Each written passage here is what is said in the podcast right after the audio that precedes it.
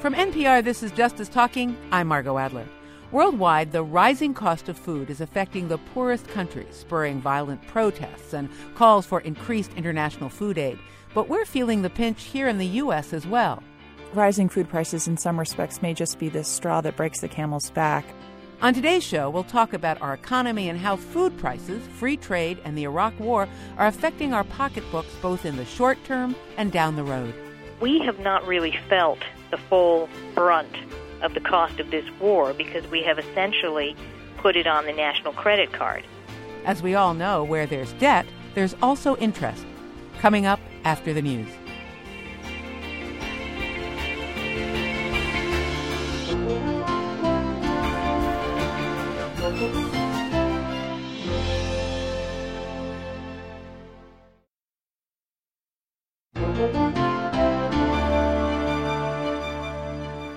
This is Justice Talking from the University of Pennsylvania's Annenberg Public Policy Center. I'm Margot Adler. A major focus for voters in the race for president is concern over the economy. But what are the hidden costs behind headline issues like soaring food prices, free trade agreements, and the war in Iraq? On today's show, we'll look at each of these issues, beginning with food costs. It's certainly not news that prices for things like milk and eggs are rising. But what may be forgotten is that millions of Americans are struggling to put food on the table. Here's one indication of how serious the problem has become. Many food pantries have had to limit the amount of food given to each family.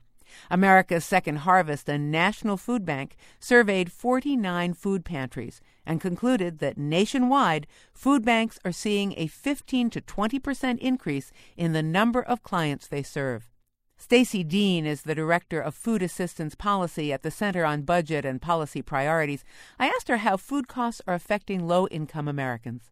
Rising food prices in some respects may just be the straw that breaks the camel's back. I, I doubt we'll see riots in the streets as we have overseas, but it's just one more thing that's making it very difficult for poor families to cope. I know that you believe and have said that there are a number of economic factors contributing to why so many families are having a hard time stretching their money and, and food stamps at the grocery store. Uh, uh I've heard that you've called it a perfect storm of hardships. Explain. That's right. Many of us have experienced um, some difficulties with the recent economic slowdown. Some folks uh, may have lost a couple of shifts or lost income. We know that there's a housing crisis. Many folks can't make their make their mortgage payments. Fuel prices are on the rise. We're all feeling that at the pump or as we get our monthly electric bill. And when you add rising um, healthcare costs, uh, child care is another rising cost um, to just put food on top of that, it really is the perfect storm of struggle. And for families that have every dollar, almost down to every penny, allocated each week, uh, to see milk and, and eggs and the basic staples go up um, is is just extraordinarily difficult for them. There is no discretionary room in their budget, and uh, when milk is another dollar a gallon, it means that they're going to have to cut the milk with water. There's no place else to go in their budgets. One way the U.S. government helps people in need is with the food stamps program. First of all, how does this program work and how many people are currently using this system?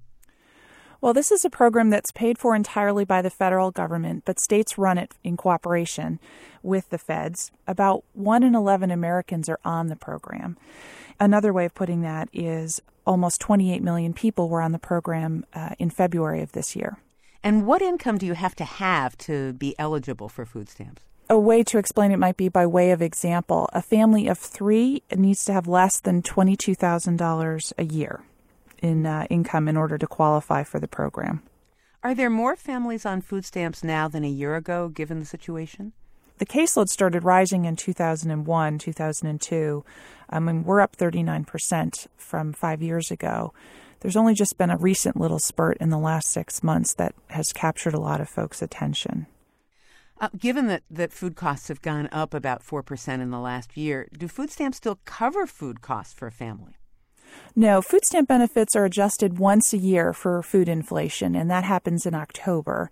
Um, since then, the benefits buy um, only about 96% of what they did in October. That still sounds pretty good, but for a typical family of four, that's $25 less a month that their um, their food stamps are able to buy, and you know that basically can amount to a bag of groceries. And if you have no extra money in your budget to buy food, that means you've got to get by on a bag less of groceries each month, which can be very difficult, particularly for seniors or families with young children. And what do you think the future holds for the food stamp program and for those in the U.S. that are struggling to feed their families? I think it is important to remember that before th- rising food prices about a year ago, we had 35 million Americans who struggled to put food on the table uh, each day, and often parents skipping meals themselves to ensure that their kids eat. The the food stamp program it's not just hyperbole when I say it is the first line of defense against hunger. It is out there to help families. We need it today to help us during what I hope is a bubble, as I said, a perfect storm of, of struggle for families. We're going to need it tomorrow and next year, so long as we have families who are working at jobs or have incomes where they just can't afford food. And I think we've got to take a look at that problem longer term. Stacy Dean is Director of Food Assistance Policy at the Center on Budget and Policy Priorities. Thank you so much for coming on Justice Talking. Thanks for having me. We've been talking about how the increases in food prices have been affecting those living on the margin. But why are these prices going up? While it may seem like a mystery to some of us, according to my next guest, it's simple economics. The cost for milk and wheat has gone up because worldwide demand has outstripped supply. Eggs have increased for a different reason. The cost of producing eggs has risen because the price of chicken feed has grown dramatically over the past year and a half.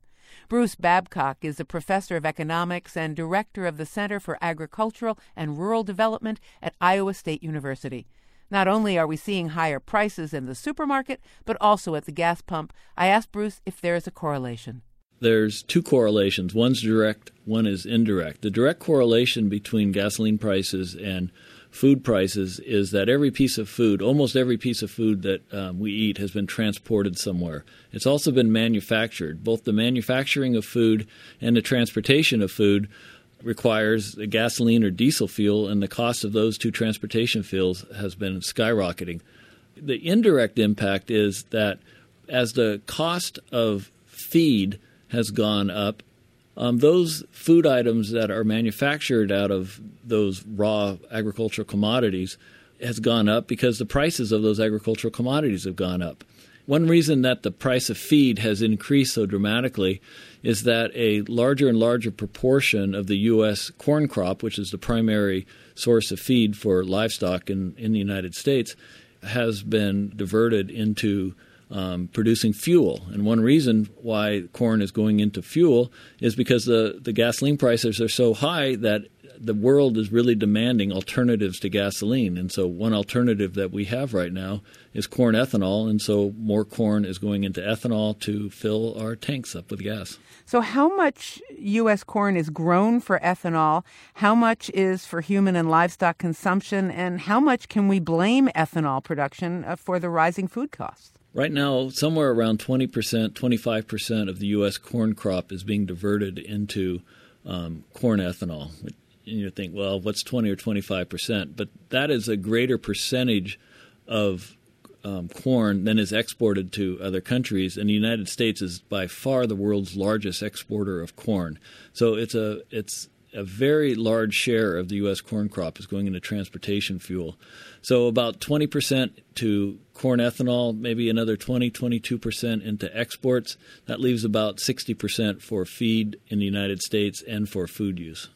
I want to get back to food uh, for a minute and food prices. Uh, recently, President Bush made some comments about prosperity in countries like India contributing to the rise in food prices. And he said that India has a new large middle class, which is demanding higher quality food, which is causing prices to go up. Indians were absolutely outraged at these comments, saying that they're an exporter of food, not an importer. Who's right? President Bush is right. Um, the uh, and you could add China into that too.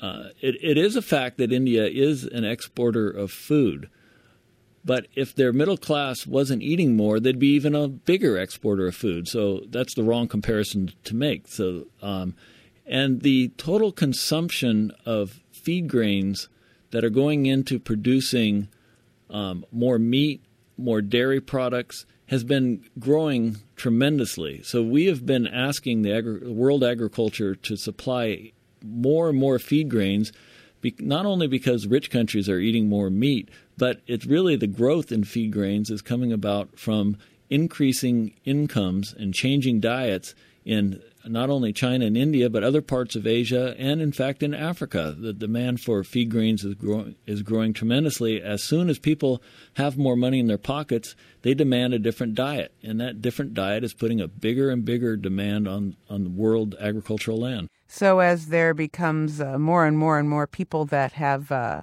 higher incomes, more prosperity, it sounds like we're we're heading toward a crisis. And certainly, food price increases and food shortages are being felt worldwide. There have been violent protests. There have been riots in countries. Some countries have stopped exporting food. Uh, India, Egypt, uh, Kazakhstan. Is there a real possibility of, of running out of food? Are we in fact in a food crisis? We're in a what I call a mini food crisis.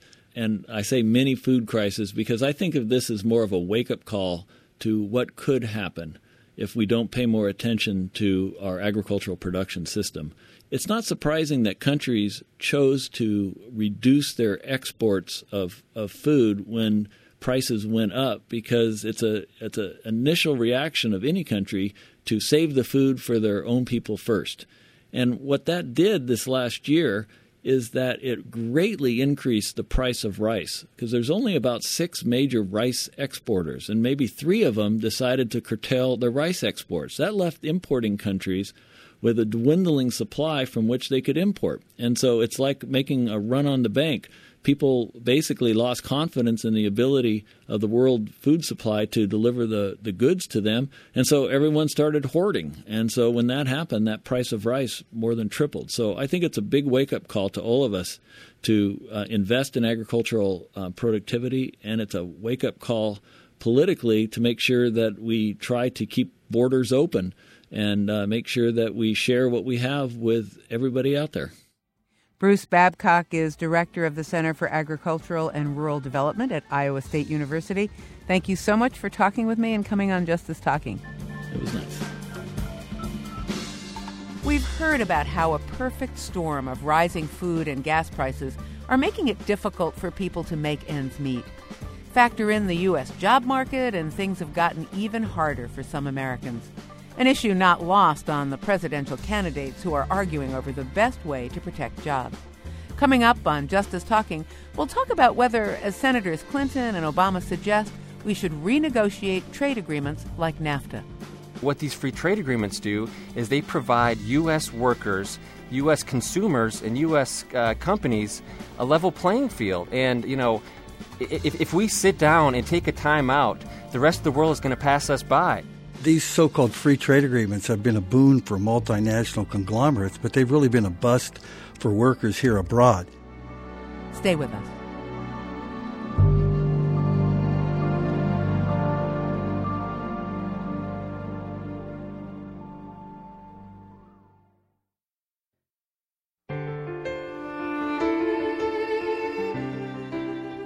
This is Justice Talking, the public radio show about law, justice, and American life. I'm Margot Adler.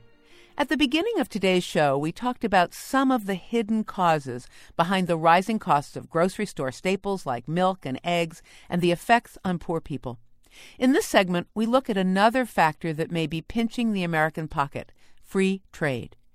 Earlier during this election season, NAFTA became a political hot potato for the two leading presidential Democratic candidates, each claiming the other supports the controversial 1994 free trade agreement with Canada and Mexico.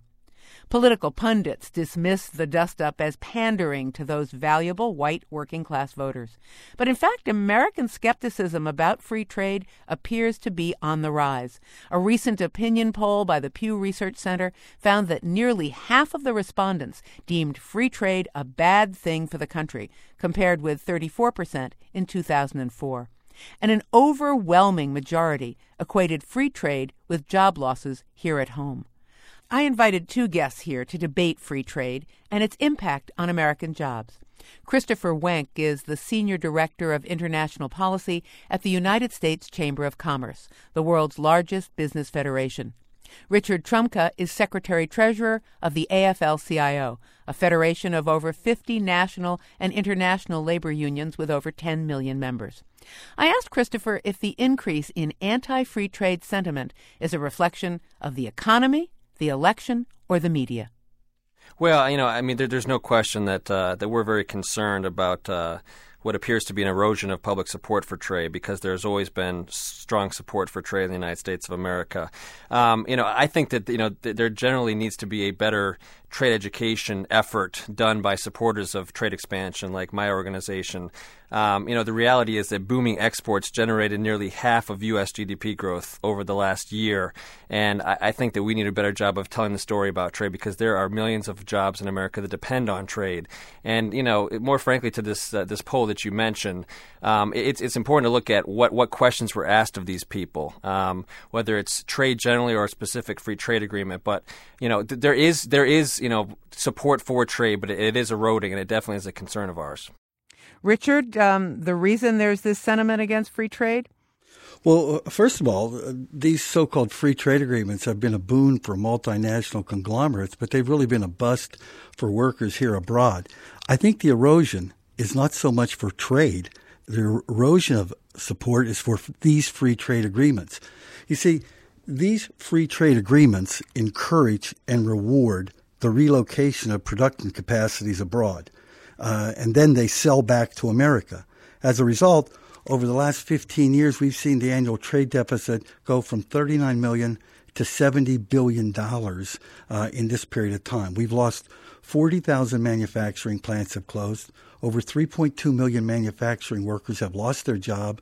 We have less productive capacity. We have to import more uh, from uh, foreign countries. We are less secure as a nation. And they see that the agreements that one that have been negotiated are bad, and two, this administration doesn't even enforce the weak agreements that they've negotiated, and as a result, we're paying the price uh, for their laxness. Free trade and its impact on American jobs have come up continually throughout the presidential race. The Democratic contenders, Barack Obama and Hillary Clinton, have both argued that NAFTA, for example, hurts American workers. Senator John McCain has been a champion of every free trade agreement. I'd like, first of all, both of you to characterize NAFTA and its impact. Richard, you first. Sure. Uh, we were told that NAFTA would do several things. Uh, at the time, we had a, a, a, surplus with Mexico, and they said one, the surplus will increase. Two, uh, it will increase jobs, and three, it will increase the standard of living for the Mexican worker as well as the American worker. Well, what we've seen is all three of those are wrong. Uh, one, uh, the standard of living for the Mexican worker has gone down.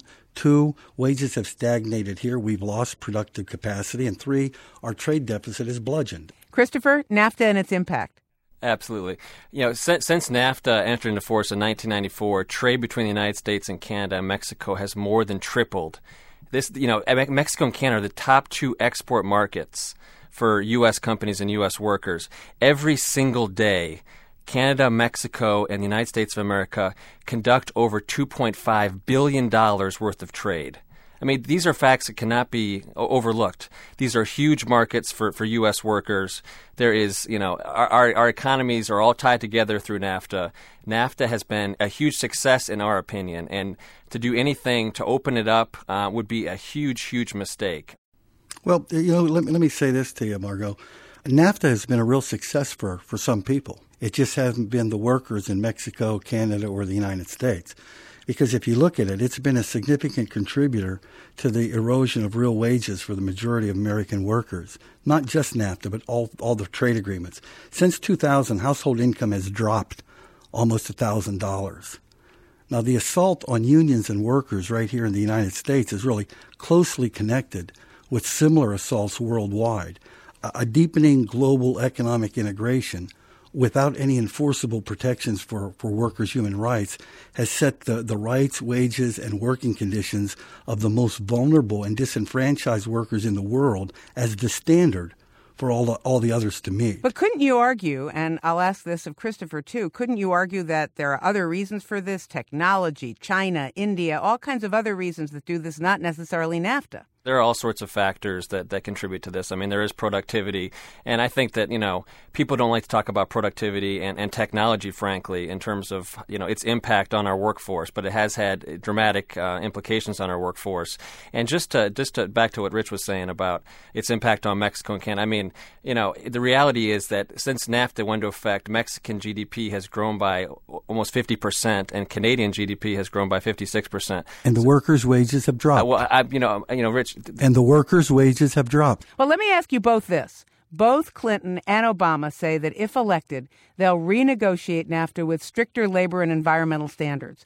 Richard, I'm assuming that you would support those measures, uh, and, and I'm wondering what you're actually looking for. What would you like if that happened?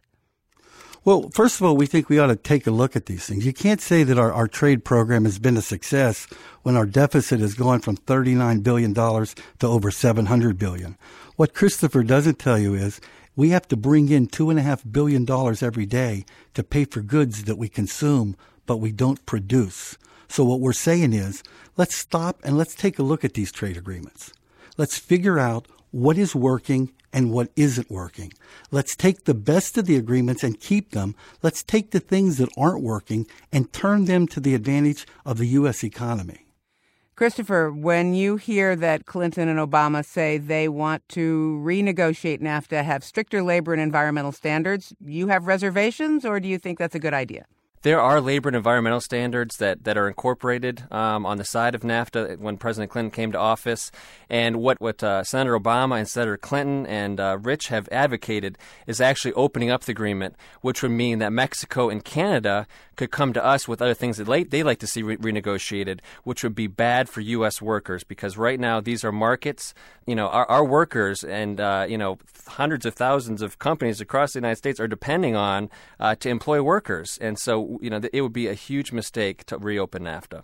Now, we've spent a lot of time on NAFTA, but I'm wondering about China and India. How much of a threat are they to American jobs? I'll start with you, Christopher. Well, you know, I mean, there's no question that India and China are, um, you know, emerging players in the in the global scene. Um, I mean, certainly China. I mean, there's no question, and there there certainly are I think, valid concerns that, that people raise about uh, about Chinese trade practices, and we certainly encourage uh, the U.S. government to crack down on some of those practices.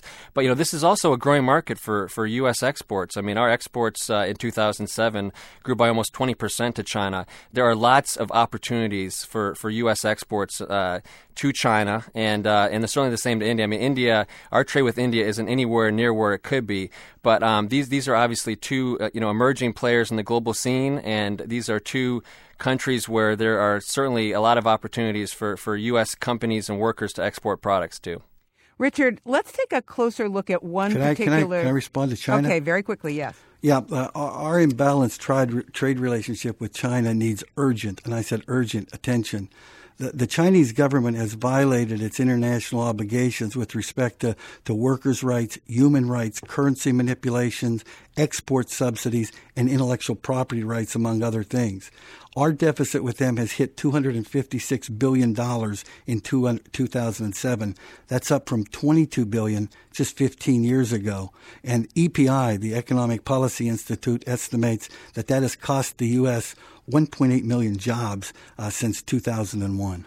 Richard, um, let's take a closer look at one particular free trade agreement between the U.S. and Colombia that's been in the news recently. The Bush administration has already negotiated it. It's being held up in Congress by House Democrats. From what I understand, Colombia exports currently enter the U.S. market duty free, while U.S. exports to Colombia face very steep tariffs, which would be eliminated if this agreement was adopted. The AFL CIO has come out strongly against this. Why? There's there, there's a, basically a couple of reasons. First of all, let's talk about what it would mean if it were signed. The United Nations Economic Commission for Latin America said that the net benefits of the agreement would be point zero zero zero zero four percent of GDP, or a one-time increase uh, for each American of one penny, a little over one penny, if it's done.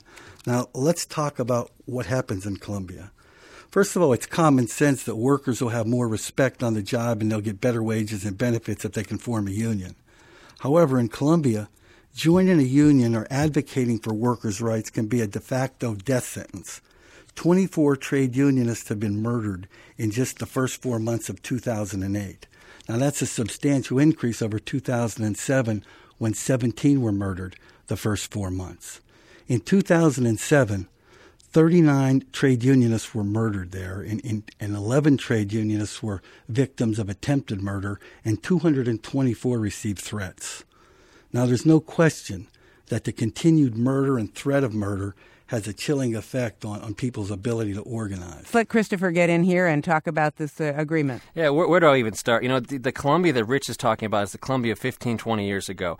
The transformation of Colombia over the last 10 years has been absolutely remarkable. The reductions in violence, the economic input activity, it, it is absolutely remarkable the progress that has been made, and a lot of has been attributable to President Uribe.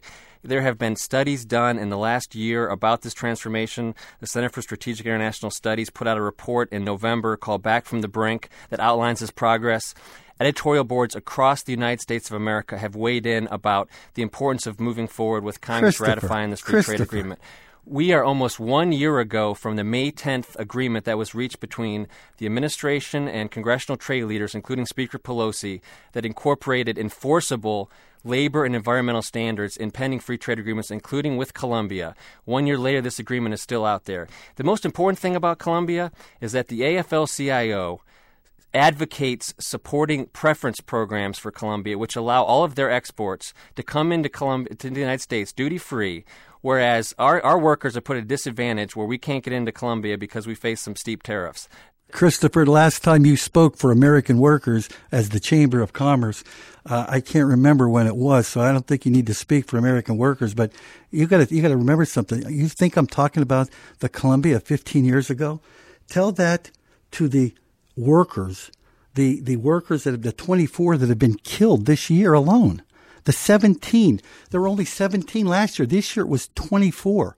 Let me ask both of you this: If globalization is the new reality is there a soft landing for American workers and businesses? I'd love to turn this for a minute to solutions. You know, what do you think can happen that will protect American jobs, stop the, the, the loss of American jobs, and make a new reality possible? And I'll start with you, Richard. Well, first of all, we do have to we do have to renegotiate uh, the contract or the agreements that we have because they're simply not working. But the fact is, every year the deficit, the trade deficit, continues to grow. So we have to start doing that now. In, enforceable, not things in the side agreement that are unenforceable that Christopher loves and he applauds, uh, but enforceable labor standards, enforceable uh, environmental standards, and enforceable things like that are very very important. But we also need an administration that is willing to actually enforce those laws. This administration has absolutely turned its back on, on, on any kind of enforcement.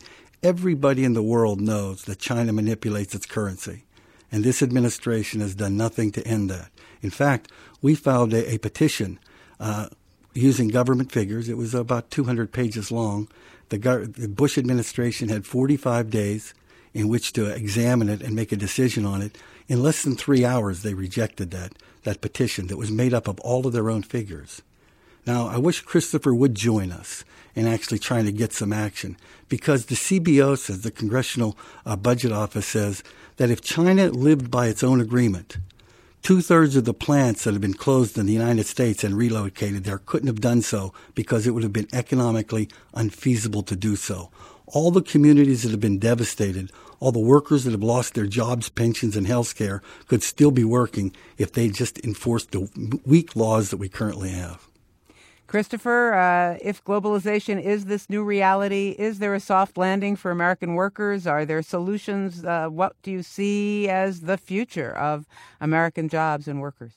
Globalization is here to stay, and there are thousands and thousands of companies and works those companies that are taking advantage of opportunities that are presented by globalization.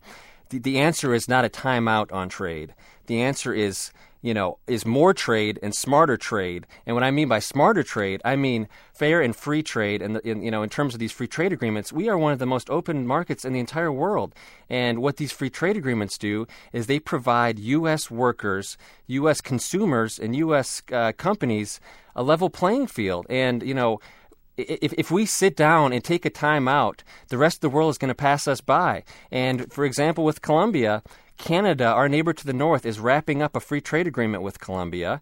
And if, if our Congress doesn't ratify this agreement, then Canadian workers, Canadian companies, and Canadian uh, you know farmers are going to have uh, an upper hand on us uh, in Colombia. And you know we need to we need to keep moving forward. We need to make sure that uh, that we that we are, are pushing forward, opening uh, foreign markets to our exports, which means more jobs for U.S. workers. Christopher Wenk is the Senior Director of International Policy at the United States Chamber of Commerce. Richard Trumka is Secretary Treasurer of the AFL CIO. I'm sorry that we don't have more time. Thank you both for talking with me today. Thanks, Margot. Thanks, Margot. Along with fears about job losses and the downturn in our economy, the Iraq War is a top issue among voters. The war is costing taxpayers $12 billion a month, and that doesn't include the financial, emotional, and physical costs faced by our returning veterans. This is a truly uh, unimaginably broken system.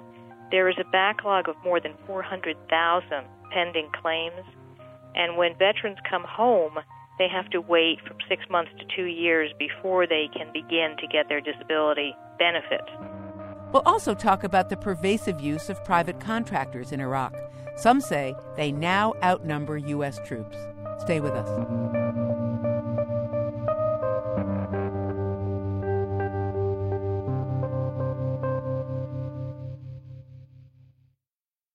Justice Talking is produced by the Annenberg Public Policy Center, a think tank at the University of Pennsylvania in Philadelphia. The program is made possible with support from the Annenberg Foundation. The foundation works to advance public well being through improved communication. Additional support comes from NPR member stations and West Legal Ed Center, where lawyers can listen to Justice Talking for MCLE credit online at westlegaledcenter.com. And from Oxford University Press, publisher of the United States Constitution, What It Says, What It Means, a Hip Pocket Guide. The Hip Pocket Constitution is available at justicetalking.org. This is NPR National Public Radio. After nine years and more than 300 shows, Justice Talking is going off the air this summer. We've covered some of the major constitutional battles of the past decade, as well as wrestled with issues like national security, free speech, and health care. We hope you'll share with us some of your favorite Justice Talking programs. Did you have any of those driveway moments when you were listening to our show? We hope you'll share your memories with us. You can email us at jtinfo at justicetalking.org.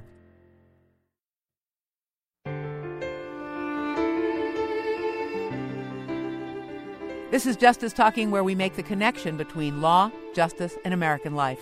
I'm Margot Adler.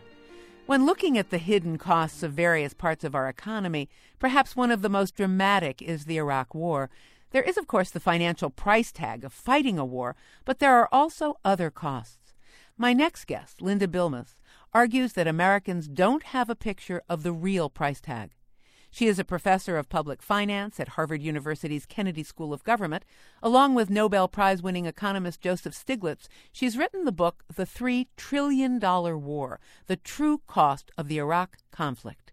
Welcome to Justice Talking, Linda. Thank you very much. As I understand it, the Bush administration said they expected that the total cost of the war would be about $50 billion. Clearly, it's costing way more than they originally thought, but $3 trillion? Talk about how you came to this number. Well, the $3 trillion figure is actually very conservative. Um, I mean, we simply looked at how much money the war is costing to date. Uh, and through the end of this year, it will be costing us about $800 billion. And then we essentially added in uh, three large costs that are not counted in that number. And those are the costs of taking care of veterans, both uh, in terms of medical and uh, disability benefits. Um, secondly, replenishing the military forces, which have been very, very drained uh, by uh, the conflict. And third, paying interest on all the money that we have borrowed to um, to finance the war. And then, in addition, there are costs which really the government doesn't count, but that people actually pay.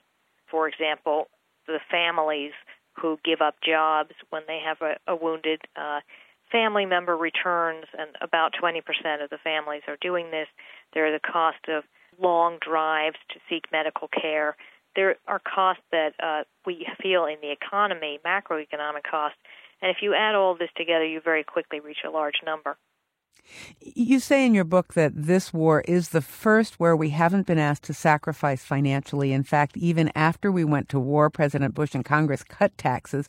What are the long term repercussions of funding a war completely through deficit spending? You know, this is the first time that we have ever paid for a war like this entirely by borrowing the money.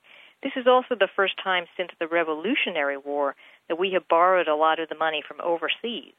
In the Revolutionary War, the colonies borrowed from France to fight uh, the United Kingdom. And now we are borrowing, of course, from China and, and Japan and the Middle East.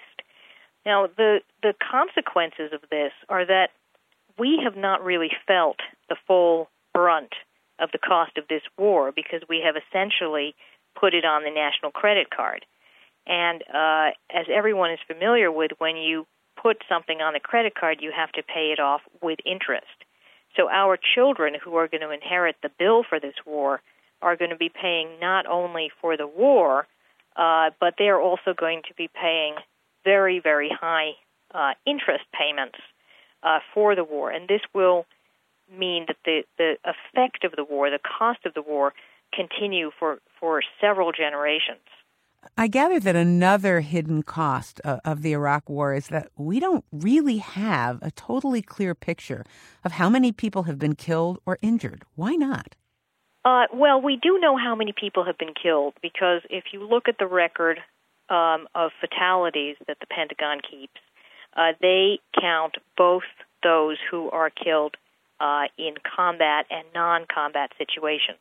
So, in other words, if you are in a helicopter and it is shot down, or you are in a helicopter and you crash into a mountain, if you are killed, either way, you show up on the uh, widely available Pentagon list of fatalities. But if you are wounded, the Pentagon keeps two separate sets of books. So if you are in that helicopter and you are shot down and you're wounded, you are on the widely available wounded list. But if you are in a helicopter that crashes into a mountain, you don't appear on the wounded list. You appear on a separate list, which we needed to use the Freedom of Information Act to actually access. And this is a hard to find second tally, which counts all of those who were wounded in non combat situations, or injured, or seriously diseased enough to require medical evacuation from the theater. And if you look at that list, what you see is that there have been more than 70,000 Americans who have been wounded or injured, not the um, 30,000, which is widely reported in the press. I'd like to focus on the financial picture as it relates to our returning veterans. I know you've done a lot of work on yes, this. Yes, indeed. Walk us through what the costs are for veterans. Well, the um, Department of Veterans Affairs does two things. First of all, it provides medical care through a network of thousands of hospitals and medical facilities and clinics around the country.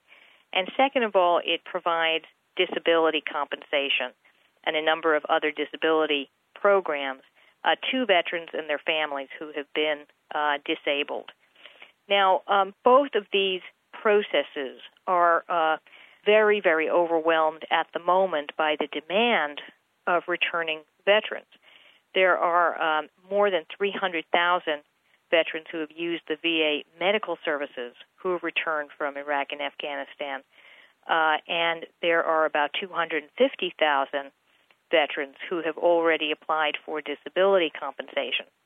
Now, to look at the disability compensation situation first, this is a truly uh, unimaginably broken system. There is a backlog of more than 400,000 pending claims, and when veterans come home, they have to wait from six months to two years before they can begin to get their disability benefits.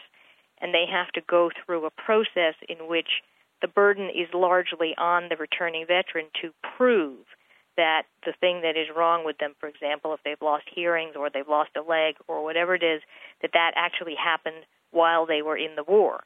In the final chapter of your book, uh, The $3 Trillion War, you make recommendations for reform that would change the situation for veterans.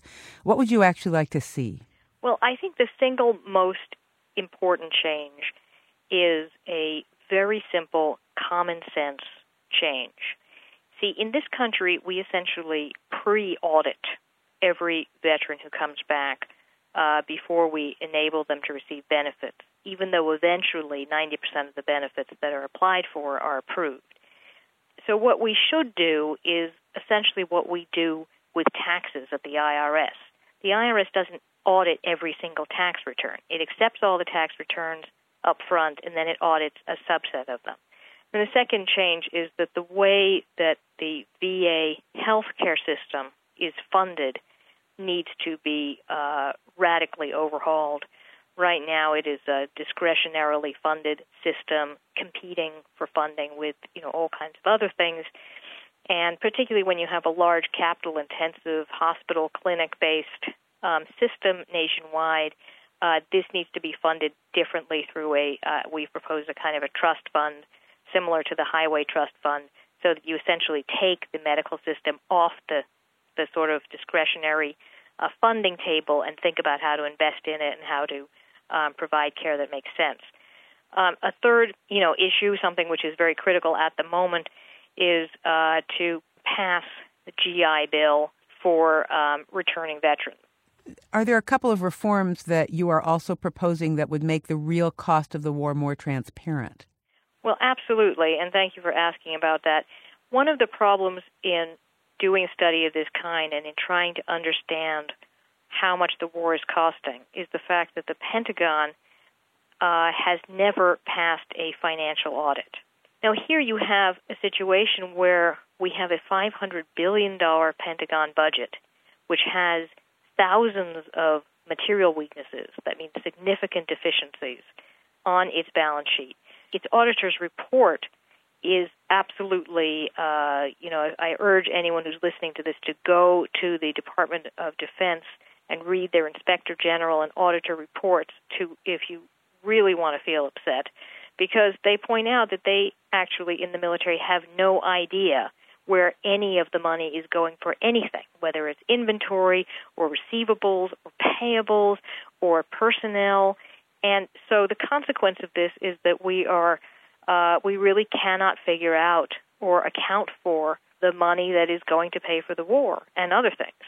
Now, we um, strongly believe that it is necessary to have consolidated and auditable and transparent financial accounts for the military, which would show, first of all, where military spending is going, and also all of the other departments and agencies, which include the Social Security Department, the Veterans Department, the Labor Department, the Energy Department, uh, and others, um, the State Department, and so forth. So we could really see the uh, accounting for a war, and then um, the public would have a much better ability to decide whether they felt that uh, we were getting our money's worth.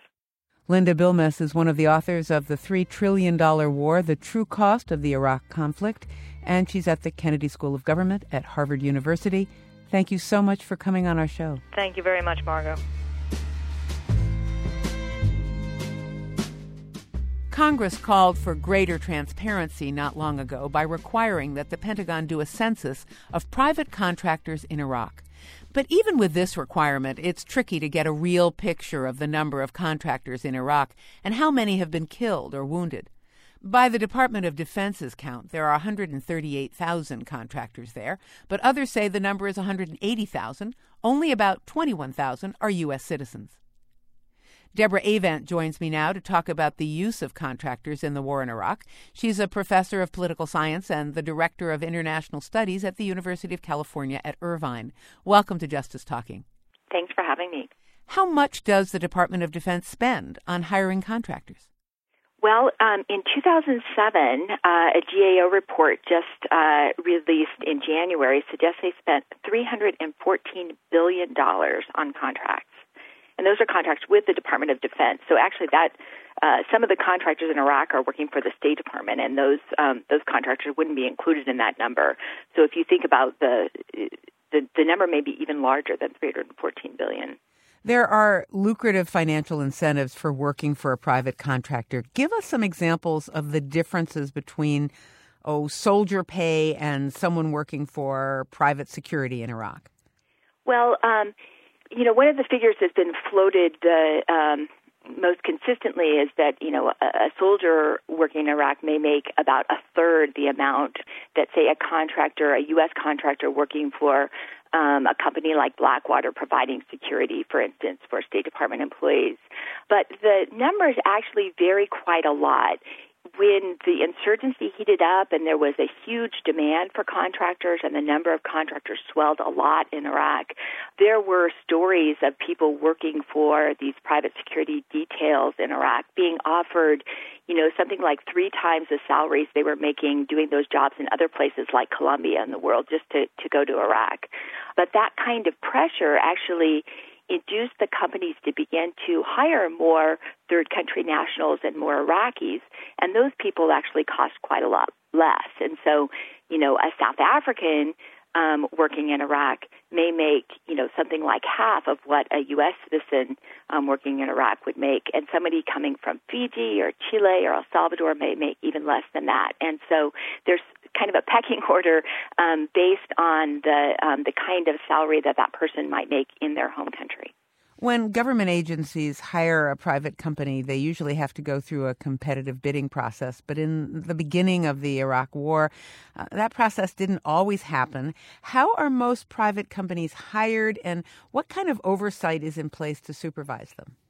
The hiring uh, is is highly contingent. Um, in some circumstances, the government may be, may decide that um, a job is so important or so the skills that it requires are so rare that they're it, that it doesn't make sense to compete it that there really is only one contractor that can provide the service and and uh, one of the most famous examples of that was um, in the sort of contract to deal with uh, potential oil fires and such KBR had that contract Kellogg and they, Brown and Root right, Kellogg right. Brown and Root and they got that contract without a competitive bidding process and one of the reasons why was because it was believed that they were really the only company that could provide the requisite skills in time to get people into Iraq. Now, one of the ironies is that the, the people who actually wrote that report were, in fact, employees of Kellogg Brown and Root. And so, you know, Kellogg Brown and Root working in, in one guise for the DoD had written this report, and in another had benefited from it. And so that's one of the, the,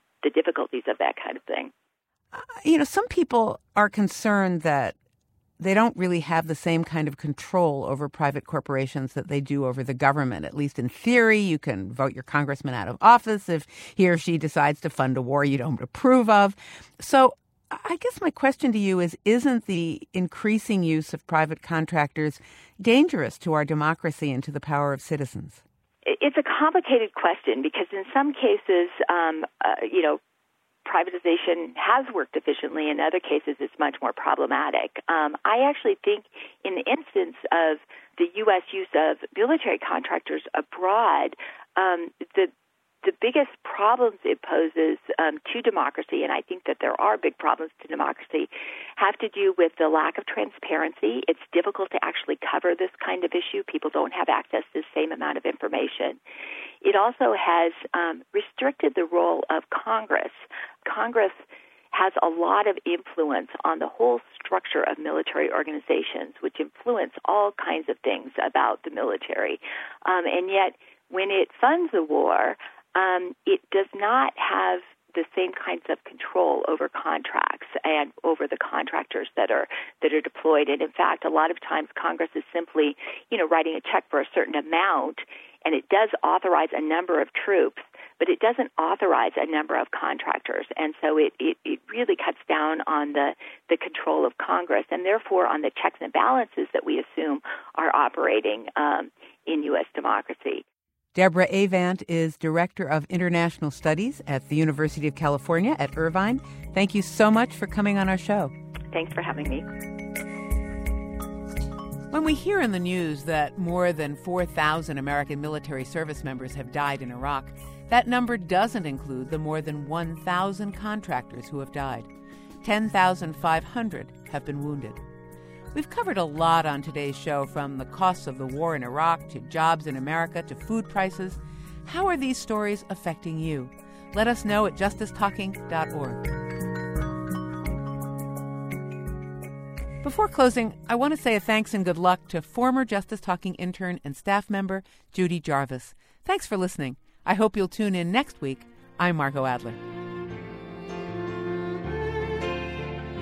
Justice Talking is produced by Ingrid Lakey, Kara McGurk, and Viet Le.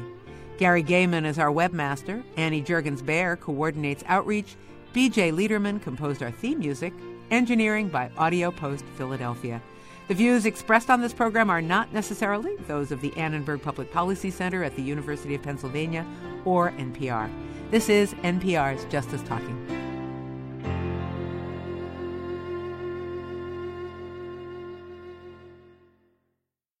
Support for NPR comes from the Annenberg Foundation, advancing public well-being through improved communication, on the web at annenbergfoundation.org.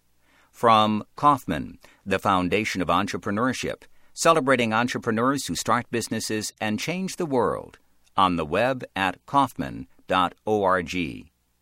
And from the William and Flora Hewlett Foundation, making grants to solve social and environmental problems at home and around the world, on the web at hewlett.org.